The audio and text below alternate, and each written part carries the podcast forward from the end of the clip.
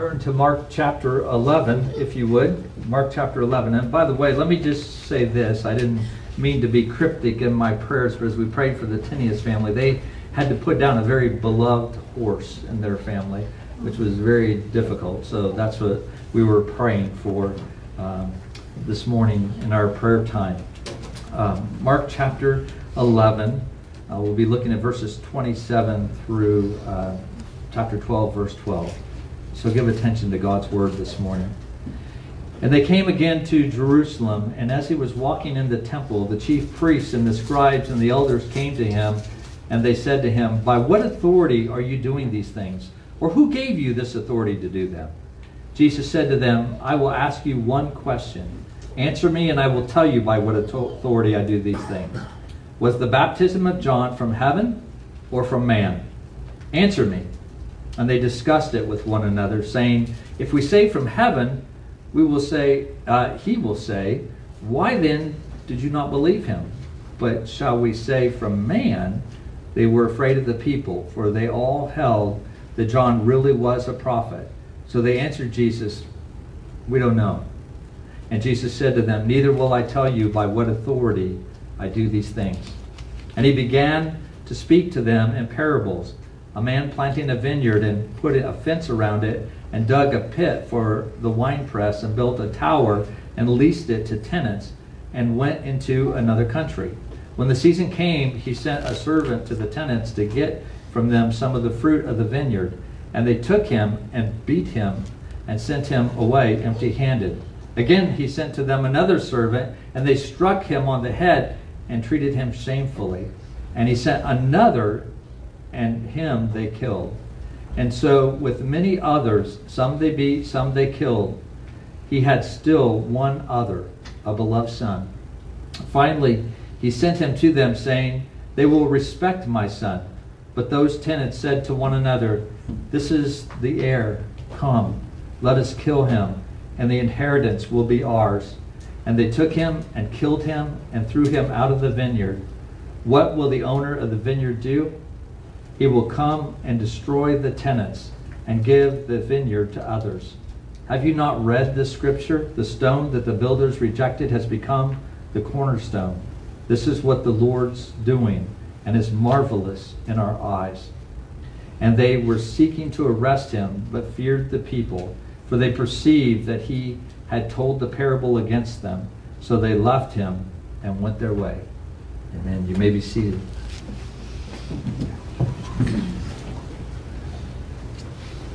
Let's pray.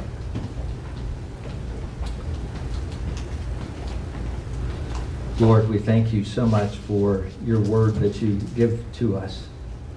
Father, um, we just pray this morning that your spirit would be at work in our midst.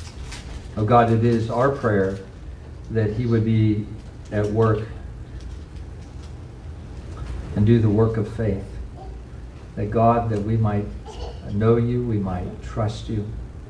But Lord, we particularly pray for those that may be here today whose hearts may have been hardened.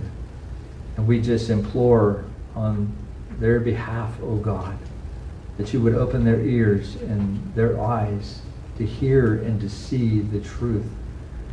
Oh God, as we know that you are a God that pursues those who are lost. We thank you and pray this in your name. Amen. This morning, uh, the sermon's going to be just a little bit different than it typically is, where I, I just want to look at the passage, almost do a little bit of a commentary on uh, through the passage, and then at the end to make a number of observations and applications that we might consider this morning as we look at this text. As we come to, to Mark's gospel, uh, for those of you that's not been with us through this series, uh, we have to understand that, that Mark is, as we come to this point, this is the last week of Jesus' life. It's actually Tuesday of the last week of his life. Things are, are getting more tense between Jesus and the religious leaders. If we might back up a little bit and look outward at the big picture, uh, we began Mark's gospel by seeing that Jesus had a tremendous ministry in uh, Galilee and the surrounding areas. he drew crowds around him. People were following him. And, uh, and he enjoyed that ministry. But as he went on, he began to pull away from the crowds. He began to spend more time with his disciples. And as he did that, he began to move towards Jerusalem.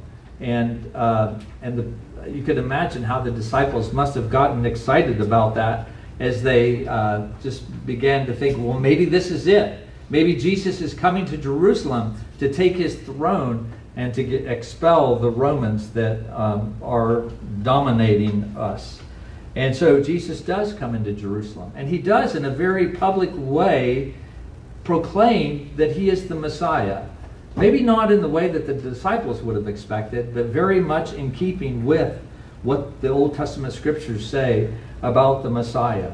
And then as Jesus comes as king, then he also then turns his attention towards declaring judgment upon Israel, upon God's people for their unfaithfulness. And we saw last week uh, that illustrated in the fig tree. Do you remember Jesus is coming into Jerusalem and he sees a fig tree which has leaves but no fruit. Now, when the fig tree has leaves, it should have some fruit, maybe not the most mature fruit, but it should have some fruit. But it had absolutely none. And so Jesus was, he actually cursed the tree, not because he was upset because he didn't get his breakfast, but he, it was a picture of Israel. Excuse me a second. This is driving me nuts. Okay. He, he, it was a picture of Israel, of his people, that they looked very much on the outside like they were very religious and they were following the Lord, but in reality, there was no fruit that they were bearing.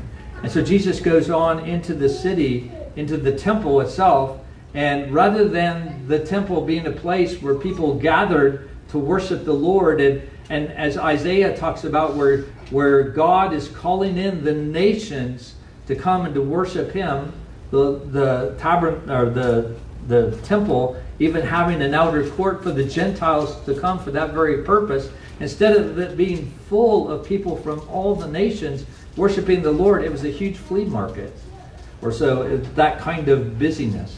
Uh, there was money changers, there were sacrifices being sold, and, and things like that. And so Jesus cleanses the temple. And then when he leaves to go back to where he's staying, um, and then comes back the next day, then his disciples comment about how that fig tree has died from, from the roots up, showing the, the total destruction and judgment of God's people. Well, it's the same day, and we read in verse 27 and they came again to Jerusalem, and as he was walking in the temple, the chief priest and the scribes and the elders came to him. Now, you know, we've heard this story so many times we can just sort of glance over the details of it. But as he talks about the chief, the scribes, and the elders, he's really talking about the Sanhedrin. That's what made up the Sanhedrin.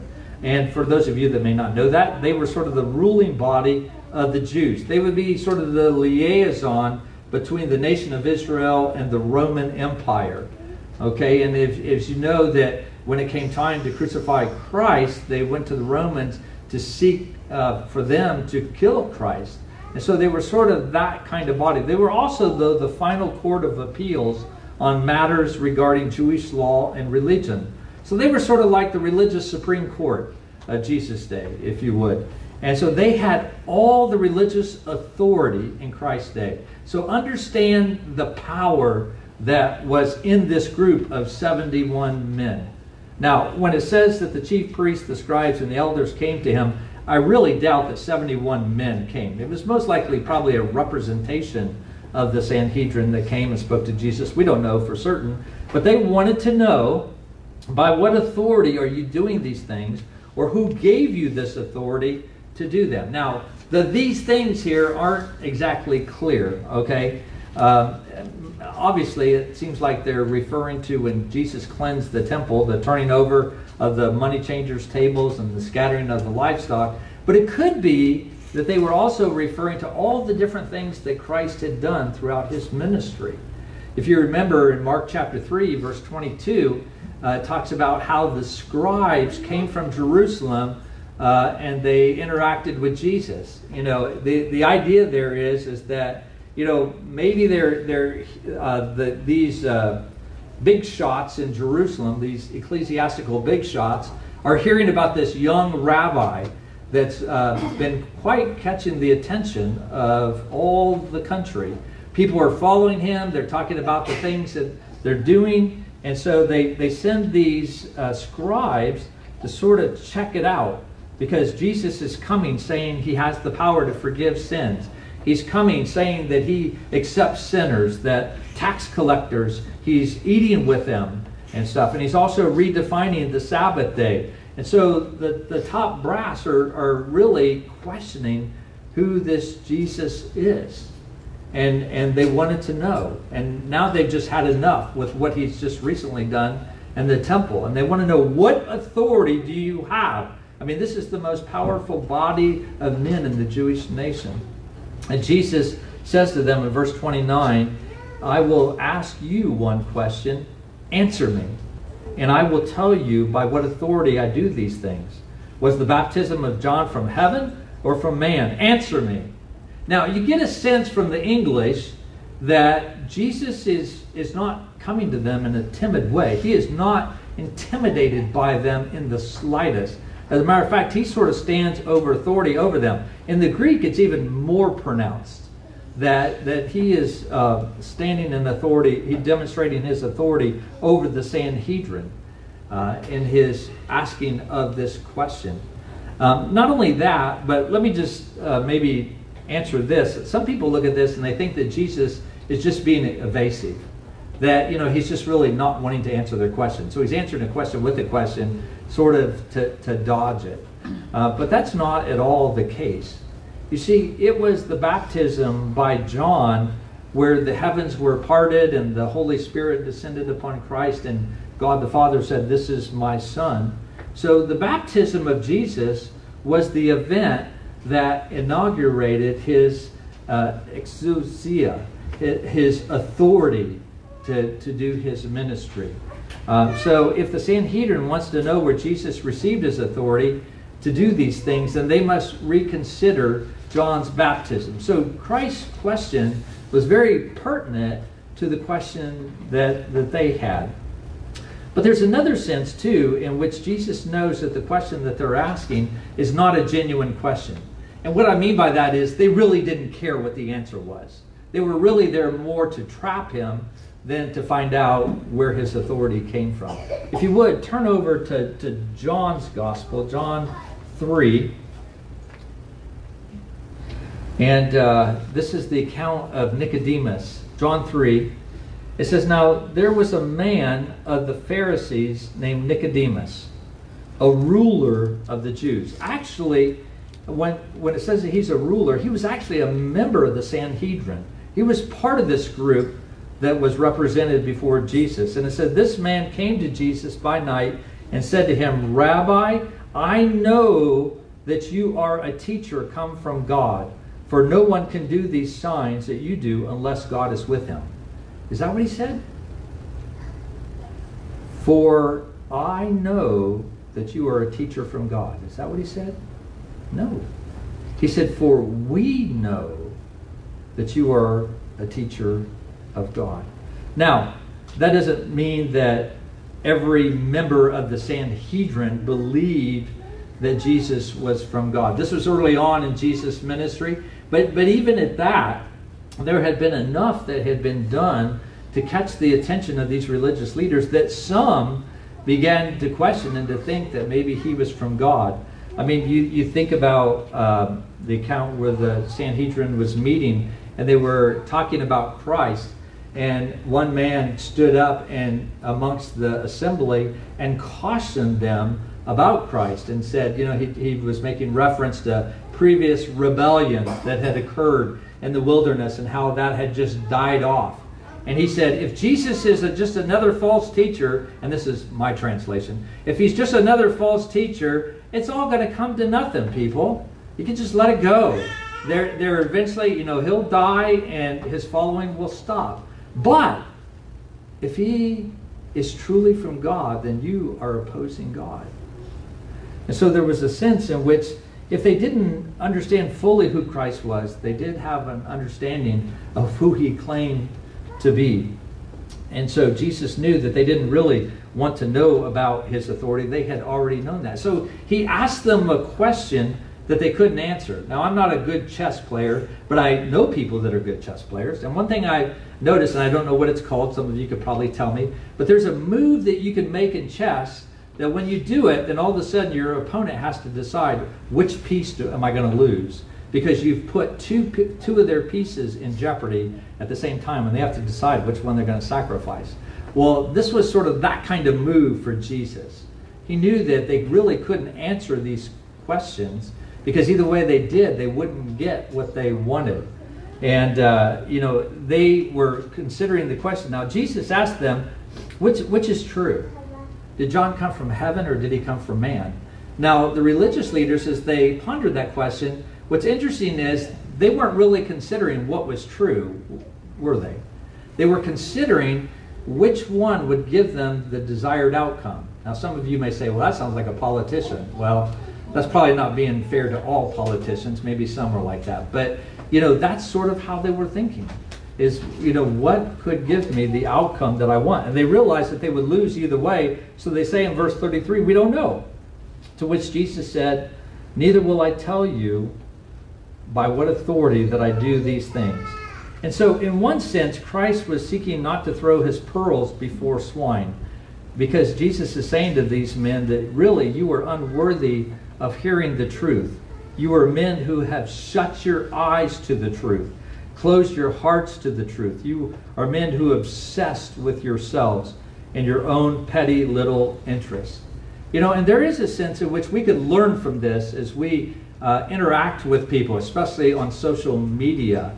You know, sometimes we think that we have to argue over every little thing. But maybe there's people that uh, they really don't have an ear to hear the truth. They just want to argue. And with those people, it's probably better just to let it go. That's not the focus of this passage, but that, that is maybe something we could take away from this uh, as we interact with other people. But, um, but Jesus says, I will not tell you by what authority I do these things. You see, these men stood exposed before Jesus as he asked them this question. He exposed them for who they really were peddlers of self interest. They were followers of God for what they could get out of their relationship with God. Uh, they sought status and position and influence. That's really what they were. They wanted to follow God, but they also wanted to do what they wanted to do. They wanted the privileges and blessings of following God while at the same time doing what their will was.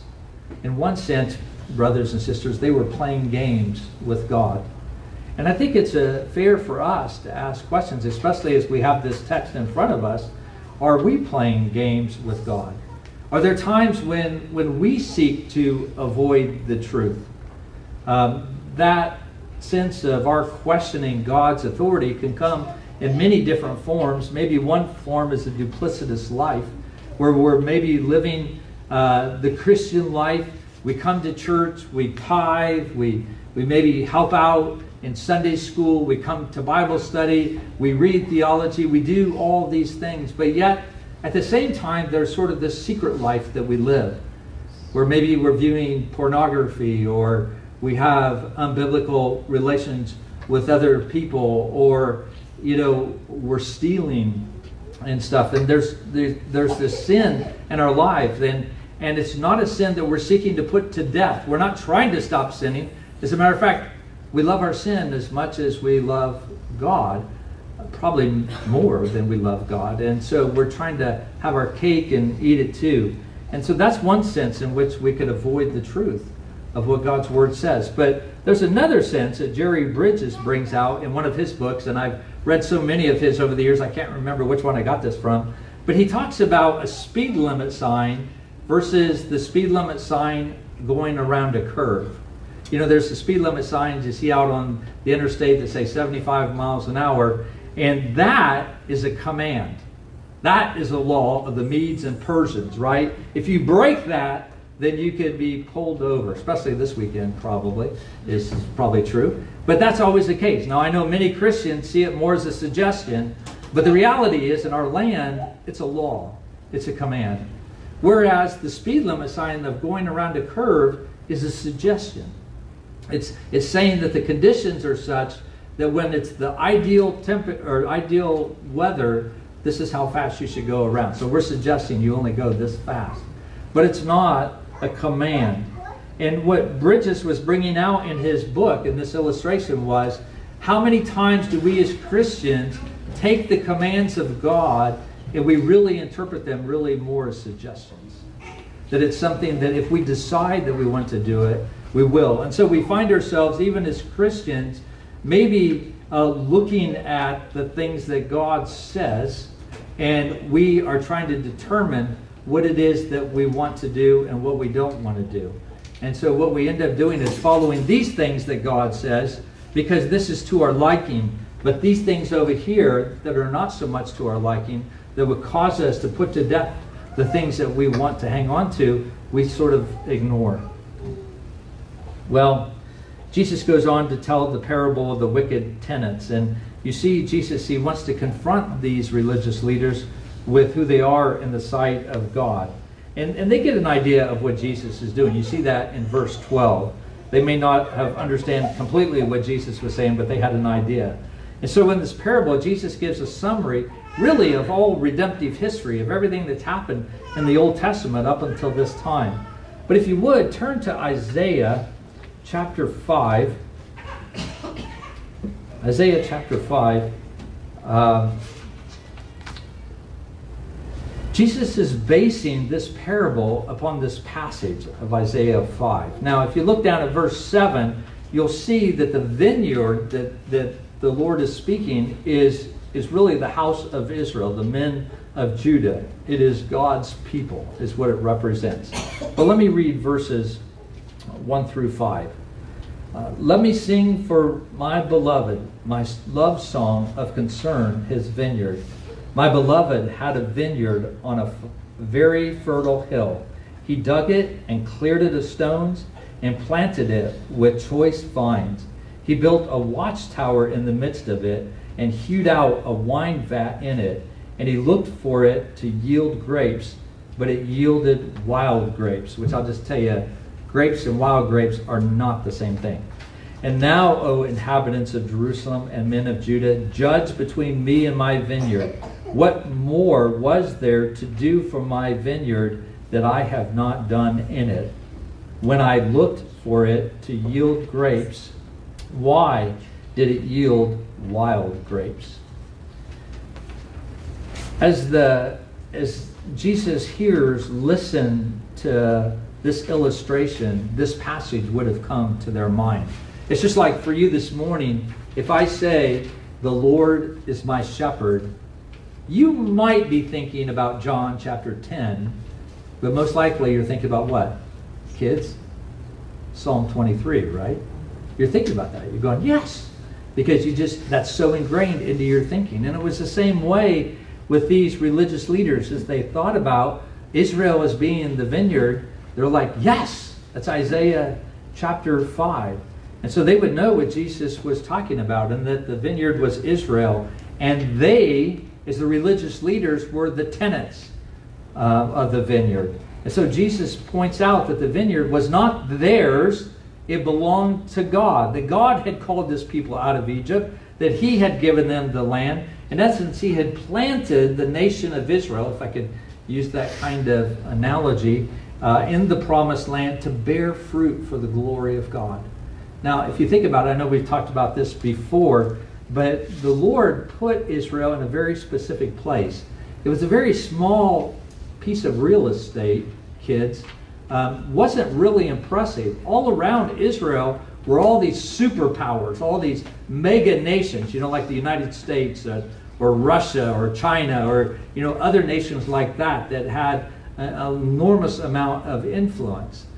But the reason why God put them in this small piece of property is because all the travel routes led through Israel. And so, as Israel bore fruit for the glory of God, as they functioned as God's people, they would have been a witness to the entire world by where they were located. And so, uh, they would have uh, bore fruit and glorified his name. Now, what was the fruit that the Lord saw? Well, um, didn't the Lord tell us? Um, let me read the words of Micah chapter 6, verse 8. He has told you, O man, what is good, and what does the Lord require of you but to do justice and to love kindness and to walk humbly with your God? As God's people would have walked humbly with him, they would have been a people who not only believed what God said in his commands, but there would have been a sense in which they would have lived that out in their life. Now, what would have that looked like? Well, there would have been a concern for justice. Now, I'm not talking about the social justice movement that you read so much in social media today. I'm talking about a biblical concern for justice, a true concern for justice. And not only that, but there would have been a love for, for kindness as well. And God calls his church, even in the New Testament, to bear fruit as well. Turn, if you would, to John chapter 15. John 15, verse 16.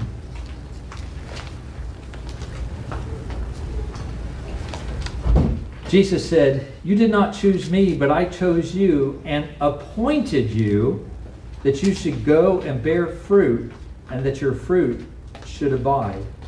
Now, why did Christ save us? Well, he chose us and he and he appointed us that we would bear fruit. In other words, if you become a believer, if you're a believer in the Lord Jesus Christ, you will bear fruit in your life. And that fruit will abide. So we as God's people, as always been the case, is that when God works in the hearts and the lives of his people, then they bear fruit for the glory of God. And so it's only right that when the owner sends a servant at the harvest time to receive some of the produce of the vine, God um, demands fruit from his people. God looked for fruit, like in the fig tree. He looked to see that the privileges that he had blessed his people with had borne the fruit of righteousness and grace in their lives. But you, you see, Israel resented God's demand and denied what he sought. And when the servants arrived to get their portion of the fruit, we see that, first of all, in verse 3, that they beat the servant. Then they sent another servant. They struck him on the head and they humiliated him. And so they sent another one and they killed him. And then they sent others and they abused them as well. But then uh, we see that uh, they continue to rebel against the owner. So it's no wonder, as you think about this and being the picture of God and Israel, that while He sent His prophets to them, that the people rejected them. No wonder Jesus wept over Jerusalem. We read in Luke 13 34, Jesus saying, O Jerusalem, O Jerusalem the city that kills the prophets and stones those who are sent to it. How often would I have gathered your children together as a hen gathers her brood under her wings, and you were not willing? You know, when we think of judgment and God's judgment coming, we oftentimes think of it coming upon the world. But God, first and foremost, before He brings revival in a country, He brings judgment upon His church. He calls His people to repent of their sins and to turn to Him anew and afresh in faith, to trust Him and to do what He says. And so Jesus gives sort of this panoramic view of redemptive history. And in his summary, Jesus kept saying to the religious leaders, And you're just like your fathers. You do the same thing today. But God didn't stop. Even though he sent all the prophets of old, even all the way up to John the Baptist, now he sends his son. And we read in verse 6 where in the account they, the owner says, They will respect my son. But in verse 7 we read, But those tenants said to one another, This is the heir. Come, let us kill him, and the inheritance will be ours. So, so the wicked tenants, rather than seeing the owner's son as an opportunity to repent, they saw it as an opportunity for further rebellion. And so they took and they killed the son. And it's as if Jesus is saying to the religious leaders, Look, I know what you're plotting and you're planning. And at this point in time, they would have had to say, What? You know, because they didn't even know yet. They knew they wanted to get rid of Jesus. They knew they wanted to arrest him. And actually, there had been talk even of trying to kill him. But they didn't have a well formulated plan and how that was going to happen. And yet Jesus knew that it was. And he also knew that in planning what they were going to do, they were ultimately serving God's purpose. And so Jesus says to the religious leaders in verse 10, he quotes Psalm 118, verses 22 and 23. He said, The stone that the builders rejected has become the cornerstone. This is the Lord's doing. It is marvelous in our eyes. Now, there's a tradition, and I do want to emphasize that this is just a tradition that's dating from the building of Solomon's temple regarding this theme.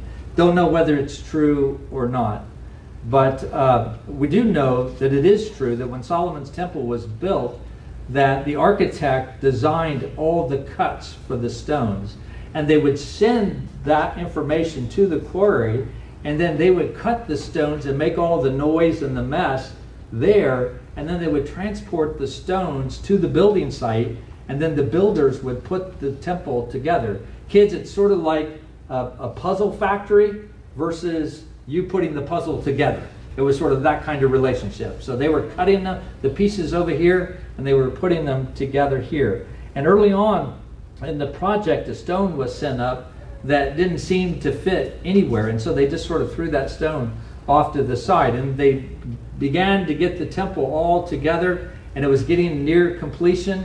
And they sent word to the quarry that we now need the cornerstone. And they said, Well, we sent that up a long time ago.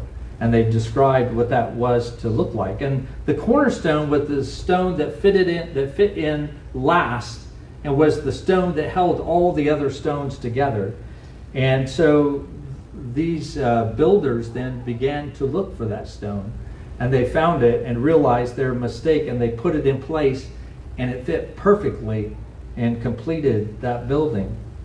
Um, the stone the builders rejected had become the cornerstone. Just as Jesus Christ was rejected, so he would become the one on whom our salvation depends. Well, shortly, Jesus the Messiah would be rejected not only by the religious leaders, by all, but by all the people. And as tragic as that may sound, what God is doing is a great and an awesome work, and one that we can rejoice in. But these religious leaders had set their hearts against Jesus and against his authority. Now, let me just give you some words of application as we uh, move closer to a close on this. First of all, uh, I want you to see God's perseverance towards his wayward church. God's perseverance towards his wayward church. You see that in verses 5 and 6, where God keeps sending prophets one after another to warn his people, even though Israel kept mistreating them and killing them. Just like Isaiah 5, verse 4 says, What more was there to do for my vineyard that I have not done in it? In other words, God says, I've done everything. I, have sent you my prophets. I've continued to, to pursue you as a people, even though you're rebellious of heart, even though you didn't want anything to do with me. And so, was it God's fault that Israel was fruitless? No, obviously not. But I want us to see as, as we look at that, and hopefully that encourages us, you know, even in our walk with the Lord, that God never gives up on his people. But we also need to understand that there's a principle here for us to take deeply to heart, and it has really a double edged sword on it. First of all, one side of it says that God is rich in his mercy and in persevering towards his people. Again and again, he comes to wayward people. And you and I, we understand that. That's where we live. And we're so thankful that God is long suffering. But the other side of that is, is that there will come a time when God will say, No more.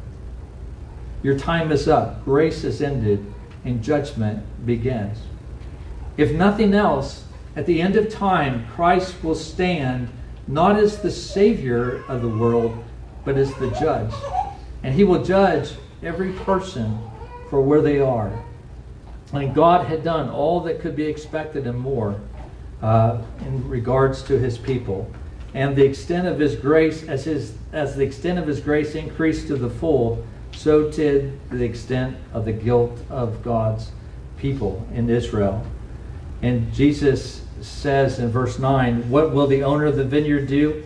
He will come and destroy the tenants and give the vineyard to others. You see, God is patient, but there is an end to that grace, an end that has reached in Israel's rejection in the fall of the temple in 70 AD. So, what about us today in terms of God's perseverance with his wayward church? Whatever we do, brothers and sisters, we must not trifle with God. We must not play with him. Don't confuse God's patience with sinners as indifference to sin.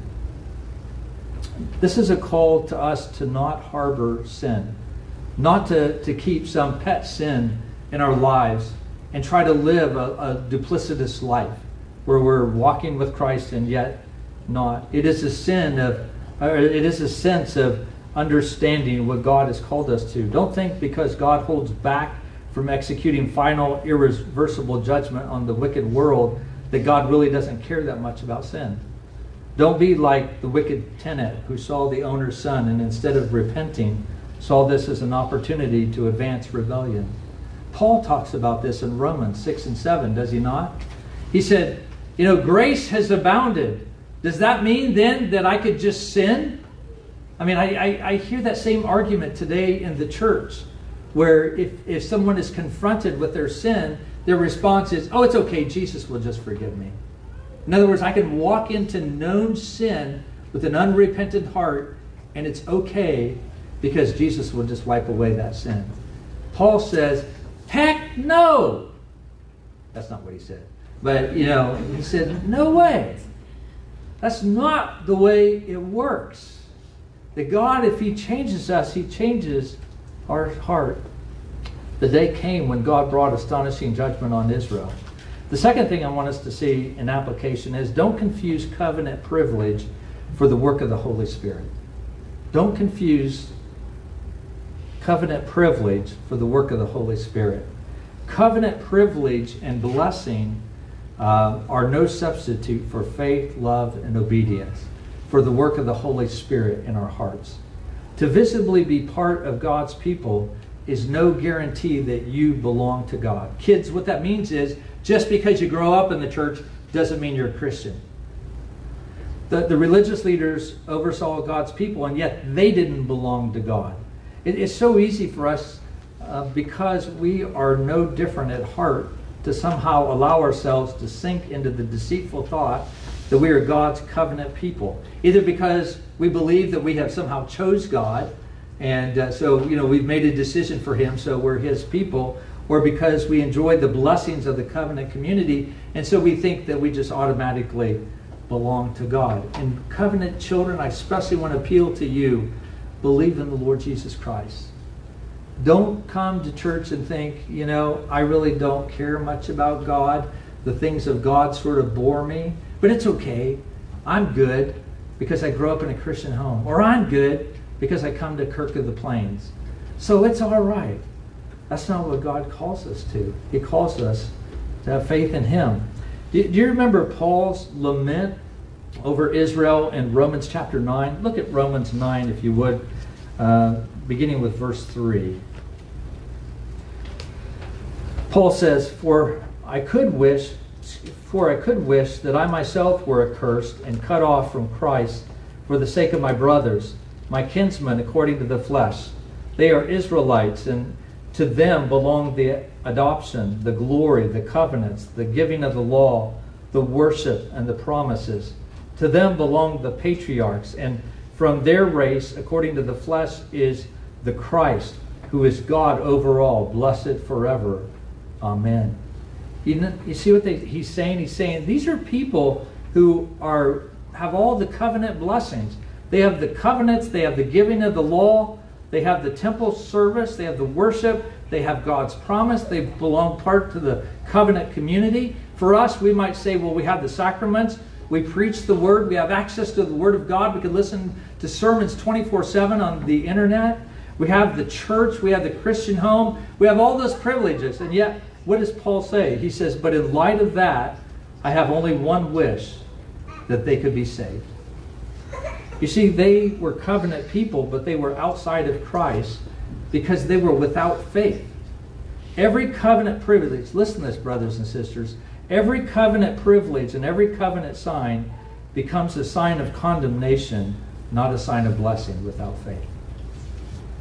Without faith, every covenant privilege and every covenant sign becomes a sign of condemnation, not of blessing. Where are we putting our hope today? If you're here today and you think, well, I've been brought up in a Christian home, so, so I'm fine, even though my life doesn't look much like a Christian life, I'm, I'm fine. Um, I'm here to tell you that's not true. If someone were to ask you today, why do you think you're going to heaven, what would you say? Would you say because the Son of God loved me and gave himself for me? Is that what you would say? Or, or would you say because the Son of God loved me and gave himself for me and he, in doing so, he so changed my heart that I now love him more than anything else. Doesn't mean I don't still am not tempted to sin. I do still sin, but I love him more. And I want to do everything I can to be freed from this sin that plagues me. I love him so much that the reason I want to go to heaven is to be with him. As a matter of fact, I can't wait till that time becomes a reality. I want to be with Him. Is that where your hope lies this morning? The third application I want us to see very quickly are you with Christ or are you against Him? You see, God has exalted Jesus and made Him the cornerstone of a new heavens and a new earth. And in His resurrection, God publicly vindicated His beloved Son. And the resurrection is the public sign that all who reject Him are fighting against God the one God has established as the chief cornerstone. You see, in Matthew's account of what we read here in Mark, he actually adds something different to the ending of this. Matthew says, And the one who falls on this stone, that is on the cornerstone, will be broken to pieces, and when it falls on anyone, it will crush him. And what Jesus is saying is, I'm the chief cornerstone, and your life will either be built upon me as the chief cornerstone, where I will crush you into endless oblivion. Because Jesus is Lord. And be assured, brothers and sisters, the day is coming. It's been ordained by God and decreed by Him that when every that every person will bow and proclaim that Jesus Christ is the chief cornerstone. You know, as we think about this this morning, it's, it's never easy to hear about judgment. But it is interesting to see the number of times that God even comes to his church and calls her to faith in him. That doesn't mean that we have to doubt our salvation if we are trusting wholly upon Jesus Christ. If the Holy Spirit of God is working in our hearts, we can trust that Christ has become uh, the curse for us that the judgment that is due upon us has been paid. But if we are here today and we are just playing games with God, then He's calling us to account today. But praise God, He's not calling us to judgment today. It is still the time to repent and to trust in Him. How would you answer the question the religious leaders asked in verse 28? By what authority has Jesus come? If Jesus has come by the authority of God, then his will is to trump our will. It's not for me to decide, Lord, what do I want to obey and what do I not want to obey. It is, Lord, not my will, but your will be done.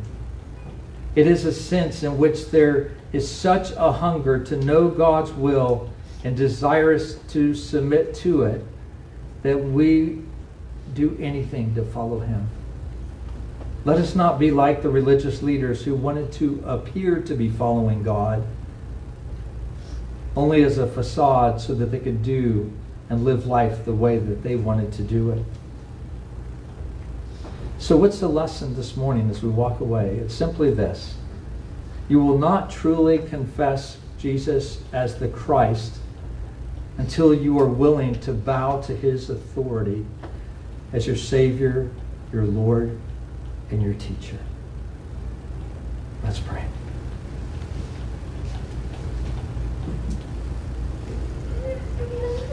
Lord, we thank you so much for your word that you have given us today.